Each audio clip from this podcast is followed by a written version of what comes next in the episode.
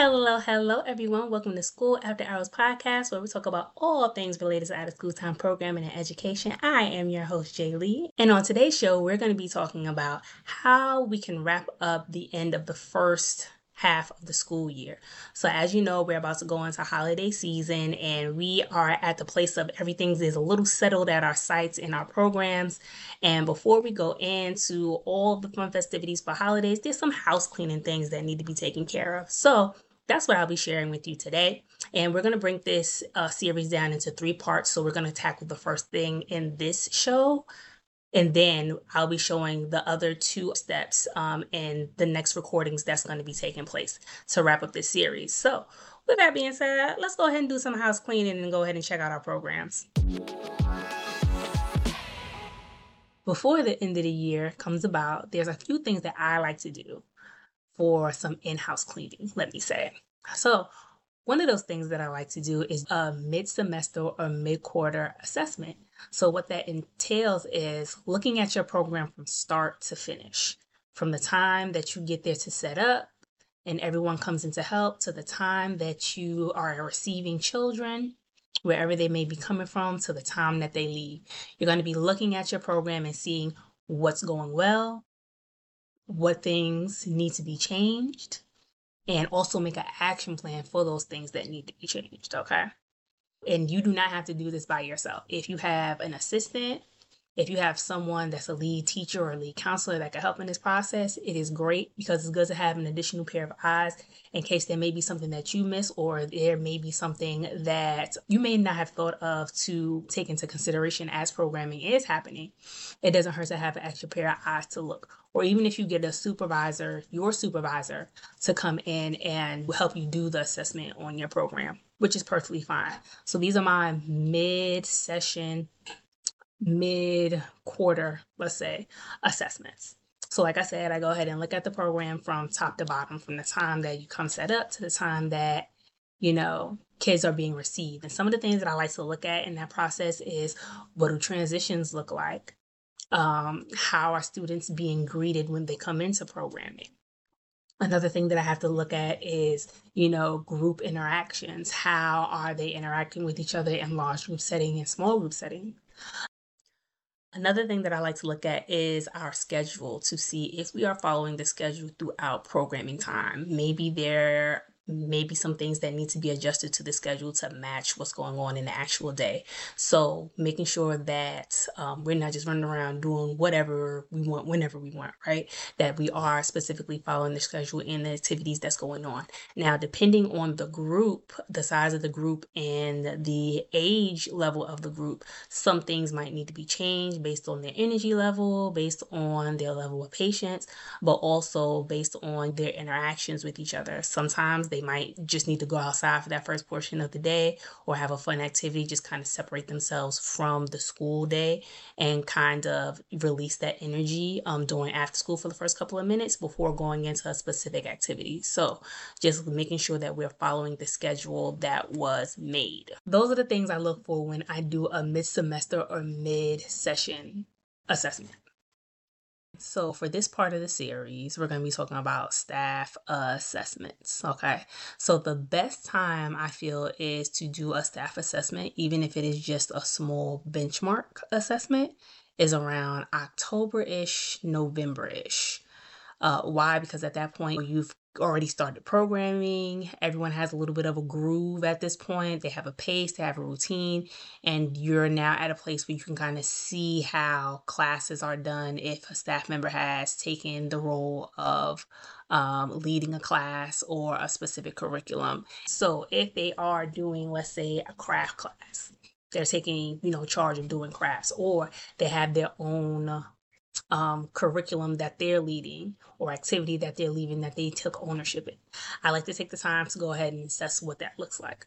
So I look for student interactions, I look at their engagement, but also the uh, difficulty level or the ease level of the actual activity. Have to take in mind, you know, student motor skills. Is it detailed to most, if not all, the students in class? Because you have students with different level of capability. So those are some of the things to take um, into consideration. when you are doing an assessment. Is everyone participating, or some of them are just slumped down in their seat, like, why are we doing this? I don't understand. We need to do something else and do another activity, you know. And also how the counselor or the staff member is engaging the students. That's very, very important. So after I take down those notes and do like my specific assessment for, you know, a cheat sheet that I may have or may create it for myself, I'll go ahead and then have a conversation with the uh, staff member just to give them my high, idea of what they're doing well, but also some things that needs to be improved to help them get better at what they're doing, right? So I like to also give resources when I give suggestions. I do not like to just tell them this is what needs to be changed and then that's the end of discussion. To me, that is not effective coaching. I like to give them the things that I see that needs to be changed and then go ahead and give them some resources or some tools that they could go ahead and implement the next time they do another activity and help them make a plan of how they're going to improve and how they're going to be better. So when I actually do the end of the year or end of the session or quarter assessment, I kind of have something to see like what you've applied and how that individual has grown in their practice or in their ability to go ahead and improve those things. I never just like to say, here's what you need to fix and say bye. Um, that's not good coaching to me. But also give them an opportunity to share with you based on their view what are some of the things that they feel that they need to improve with because sometimes individuals know. Sometimes staff members know sometimes people know. So giving them the floor to kind of share with you um, what are some things that they may feel like they need to improve on, but also it gives you an insight of what they may be seeking to personally develop within themselves as well. So I think that it's a good dialogue because you have both people having that conversation of improvement. And also um, me being the supervisor or the person that is, you know, in charge of programming, giving you that assistance that you're asking for, you're requesting, and I see that you need. Um, and then after doing that assessment with them and then creating that plan um, we'll actually do check-ins over time to see you know how the plan is working are there some adjustments that need to be made um, what other resources might help them do we need to schedule them for a training and then go ahead and put that into practice with what's going on or what we had uh, talked about and planned out and just kind of monitor their progress in their development so therefore when i get to the end of the session like I said, the end of the session assessments, full assessment, I can say, you know what? We did this, this, this, this, this, and I feel like this did well. Or if it's something that is not working and you need to, at this point, make a serious pivot, then we could go ahead and have that conversation too. But I feel like that's very, very important. So go ahead and do those uh, staff evaluations at the same time. And we are going to be putting the final touch on our series the end of the semester wrap up. So this will be part three. We already did part one and part two. One was basically talking about program evaluation, some things to do to evaluate your program, but also are you reaching your goals, all those wonderful things in between. Part two was about staff and program provider evaluations. What should that look like? Some of the things that you could incorporate. So now that we're at the last portion of this series, we're going to go ahead and talk about what is your next step after you've done all your evaluations. So your next step is planning. Planning for the next semester, right? You have done your evaluations for your program, you've done your evaluations for your staff. More than likely, you're done with the first half of the school year. Now you're going to go into the new year. So, what do you want that to look like? And you know you're about to go on break with all the children, so all the fun festivities are about to take place. But I feel like sometimes we get so caught up in those festivities and having the fun and planning the fun that we don't really take time to go ahead and plan for that next part of the year based on all the things that we experience. And it's a great time, if any, to do a reset. And sometimes we need that as first part of the year may not have started off the way that you wanted to the school year so um, there's always room to grow, but there's always room in places to um, redirect and um, reprogram not just yourself, but also your staff and the students at the same time. So you're meeting those expectations of what programming should look like and what you want it to look like, not just for yourself, but for your students and your staff. So, as you get into this place of planning, a good place to start is looking at your numbers. So, we have this portion of students that enroll in the first part of the school year. And some of them don't always stay with us, which is perfectly fine. You know, sometimes kids get involved, parents get involved, and they find out that it's not the right fit for them and their needs, which is perfectly natural and perfectly normal. Um, so they'll move on to do other things. What you want to keep an eye on is how many students have come out of the program within this time period, within this first semester and tally up how many students have left and why they've left programming. So if there's something that you could fix on your end, this would be the time to do it to continue to keep the students that you have been able to retain during this time. Okay. So be okay with looking at your numbers. Um, from the time you have enrolled to this point, how many students have stayed in your program. Uh, it's also a conversation to have, not just with you, but your higher ups to see if there's any additional advertising that you may need to do to enroll more students. So, if you're responsible for meeting a certain number uh, for each quarter or for each um, semester, if you're broken out into semesters, uh, that's perfectly fine. So, during this time, you may want to go ahead and get a campaign together for when you go back into the school year after the winter break. So, you know, you're able to meet your numbers if you are below your numbers and you may be at a place where you just may want to recruit a little bit more. So talk that over with your supervisors. We'll also talk that over with your principal if you are in a school building as well. Another thing that you want to do is check in with your providers, those that are coming in from the community and doing workshops, classes for you all. Go ahead and check in with, in with them to see if they are coming back for the next part of the school year. Some of them may have other obligations, some of them may be doing other things. So you want to catch that gap if you're going to be missing or not have as many program providers the following year. Um, for this second part of the school year, you want to make sure that you are covering that gap and go ahead and reaching out to other community members, maybe find another curriculum just to kind of fill those spaces in. So when you come back, it's not a we stuck and we don't know what to do you were able to sit down and plan and get that together before the end of the year or before the end of this semester.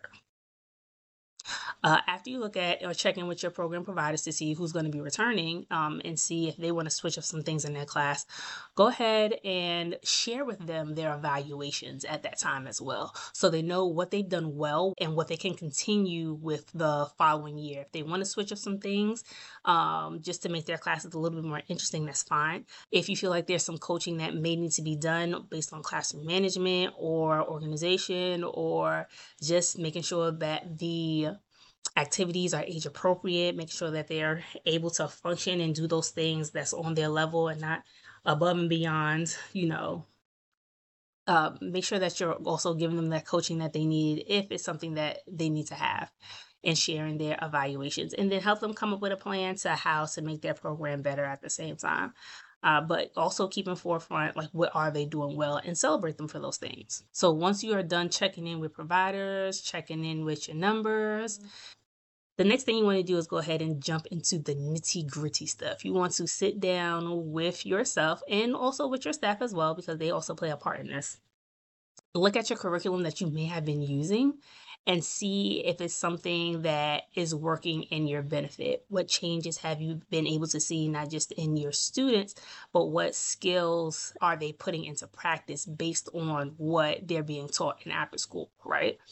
Um, and find uh, your your improvements and your highlights and make those a moment to kind of celebrate students as the year is coming to an end right um, for most improved in this specific thing um, for a student that has done like the most community building activities, all the things in between. Um, highlight those students that are performing and doing well, but also those students that are you see them making the change. And it's an opportunity to kind of give everyone a shout out for the hard work that they're doing based on, you know, what you will have been practicing throughout this part of the year. So once you've done that, go ahead and evaluate uh, the curriculum and then decide what portions of the curriculum you want to use moving forward. Or if you need to order more of that curriculum or change it based on what you and your staff had discussed and observed maybe during a staff meeting, right? Um, go ahead and pick out your sections that you want to at least plan for January when you come back. January, and if you're really, really good, go ahead and plan out February. February can be iffy depending on where you are in the world. Uh, snow is a real thing. and be shutting down schools and after school activities. So, um, plan accordingly. If you get, main thing is to get January planned out for the extracurricular activities that you want to do or the curriculum that you have bought into and you've been practicing so far. Um, you want to get January planned out. And if you're really, really good, go ahead and start on February.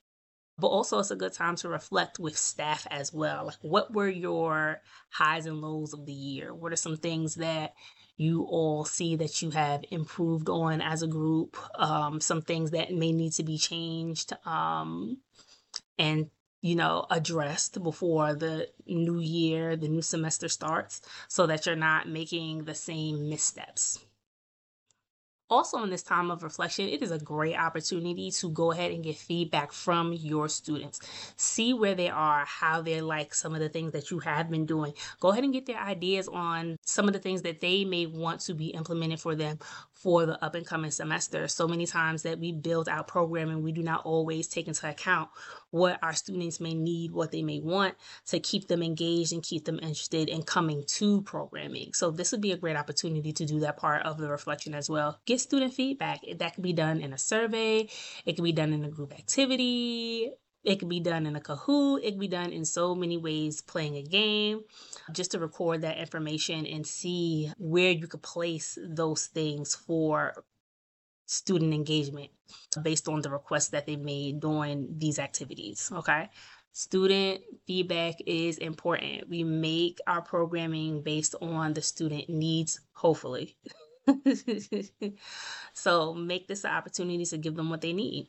And last but not least, there are times that you may need to step away to replenish you, to sow into you, and just take some personal time to just kind of redirect and reflect, not just on what is going on in this field of work and at your job, but also reflect and think about what is going on with you and how you want to move forward in this career if you want to continue being in this field of work. So take some time to pour back into yourself as well.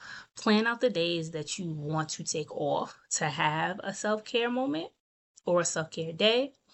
And outside of the vacations that's already going to take place during the school year, because schools may be closed. And for those of us that um, don't have to work during those times, we have that time to, you know, kind of pour back into ourselves.